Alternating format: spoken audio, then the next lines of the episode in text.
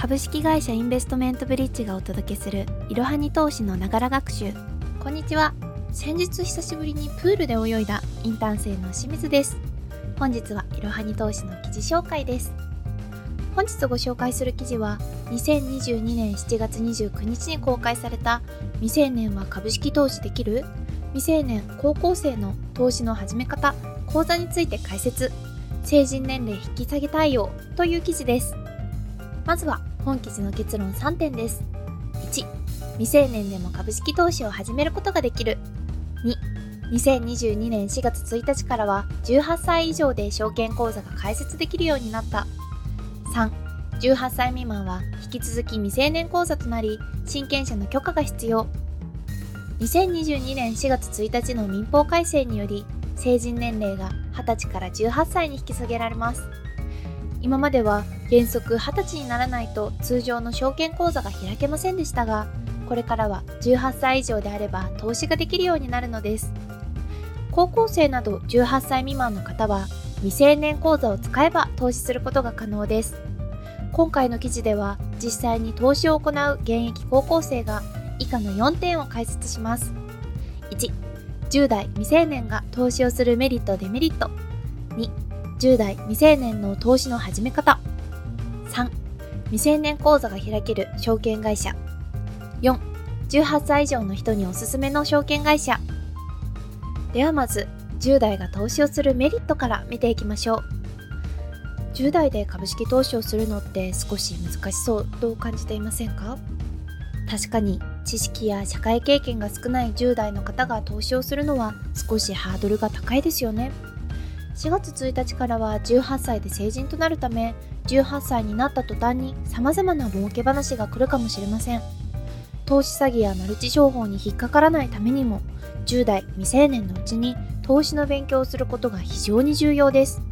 投資の勉強は収入源ができる金融知識がつく長期投資ができるという3つのメリットにつながります。まずは収入源ができるについてです。高校生や10代のうちは主な収入源といえばお小遣いやアルバイト代が挙げられるかと思います。学生の間はそこまでお金は必要ありませんがとはいえ収入源が増えるのは嬉しいですよね。投資の勉強をして実際に投資をすることで新たな収入源を得ることが可能です。例えば株式投資では値上がり益や配当金株主優待などを駆使して収益を上げることが可能です。もちろん損をするリスクもありますがしっかり勉強することでリスクを下げることができます。また個別株だけでなく投資信託や ETF も組み合わせれば分散投資を実践することができリスクを抑えることができます。自分のリスク許容度に合わせた適切な投資をすることでリスクを抑えながら収入源を確保できるかもしれません。次に金融知識がつくについてです。実際に投資を始めるとこの商品は値下がりしないかな？アメリカの金融政策ってどうなるかな？と株式市場や世界の経済ニュースを気にするようになります。そのため将来の資産形成資産運用に必要な金融知識を自然と身につけることができます。金融知識を10代のうちで身につければ大学の授業や就活就職後に大きな武器となります。また早いうちから投資を始めることによって長期目線で投資を行うことが可能になります。最後に長期投資ができるについてです。10代のうちから投資を始めれば超長期投資の実践が可能になります。投資の世界では時間分散という概念があり長期間にわたって積み立て投資をすることでリスクを抑えることができます。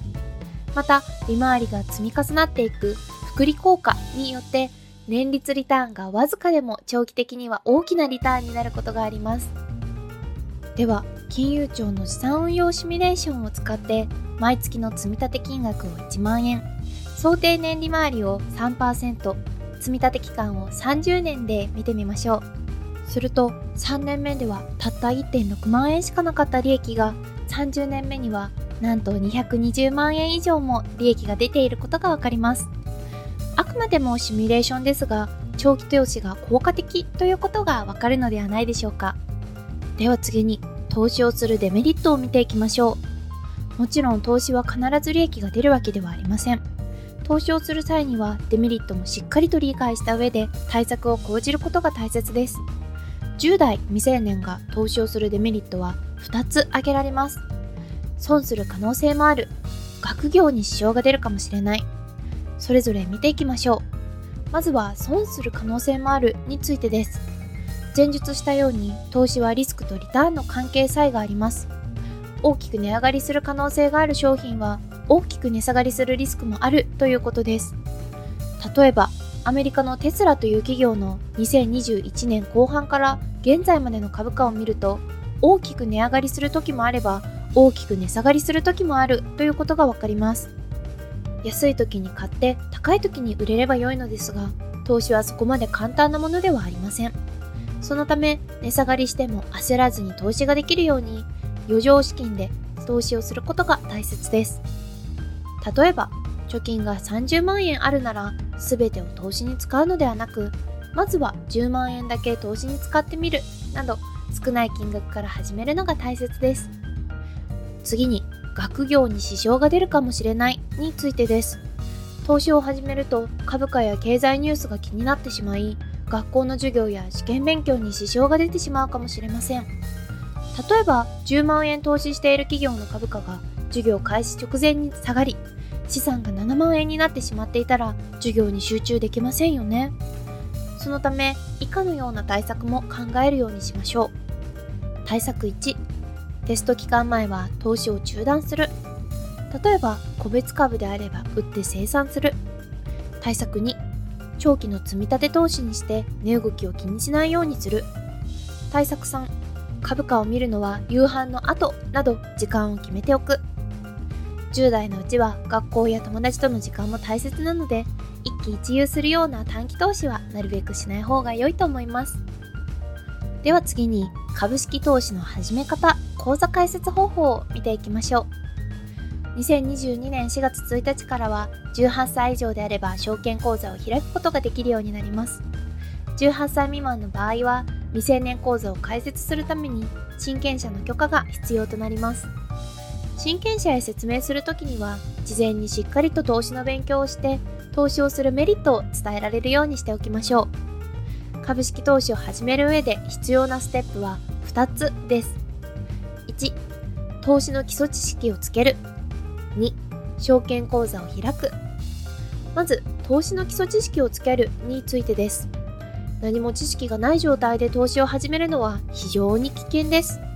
株式投資では以下のような様々な要因で株価が乱高下します。世界経済の指標、政治動向、個別企業の業績動向、個別企業のニュースリリース、投資機関家の売買、TOB、安易に投資を始めるのではなく、まずはしっかりと知識をつけることから始めましょう。次に、証券口座を開くについてです。株式投資を始めるためには証券口座を用意する必要があります未成年口座を開設する場合は親権者があらかじめ対象の証券会社の口座を開設していることが条件になっているので注意しましょう。証券口座は普段使っている銀行口座とは異なり株式等を売買するための口座で証券会社で開設します。銀行口座とは開設方法が異なり本人確認など手続きは若干複雑です。口座開設に必要なものは普通口座では本人確認書類マイナンバー確認書類だけですが証券口座では印鑑本人確認書類振込先の預金通帳マイナンバー確認書類などが必要です。最近ではスマホだけで口座開設ができるネット証券が主流になっています。本記事では18歳以上の成人と18歳未満の未成年に分けてそれぞれのおすすめの証券講座を紹介しているのでご興味のある方は記事もご覧ください。では次に未成年が投資をする際のよくある質問を見ていきましょう。安心して投資をするためにも不安や疑問は全て解消することをお勧めします。まずは未成年で口座を開設して成人になったらどうするの？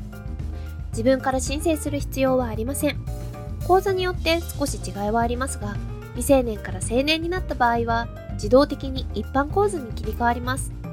あるいは新しいパスワードや取引パスワード変更などの取引主体の変更に関する手続き書類が送られてきます。次に未成年が投資で損して借金を作ることはないの？未成年が投資で借金を作ることはないでしょう。未成年口座ではレバレッジを使う信用取引をすることができません。信用取引を利用すると保有資金を超える額のお金を借りて株式を購入したり持っていない株式を借りて売却したりすることができます。未成年は持っている資金の範囲内でできる現物取引しか利用することができないため損して借金を作ることはないと考えられます。また親権者が運用する場合は未成年口座を開設することでジュニア NISA を開設することができます。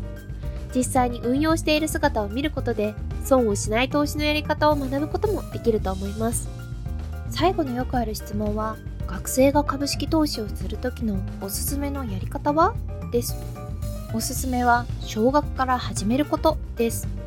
アルバイトで貯めたお金やお小遣いの一部など自分のお金で株式投資を始めることで自分で企業のサービスや業績を調べるようになります。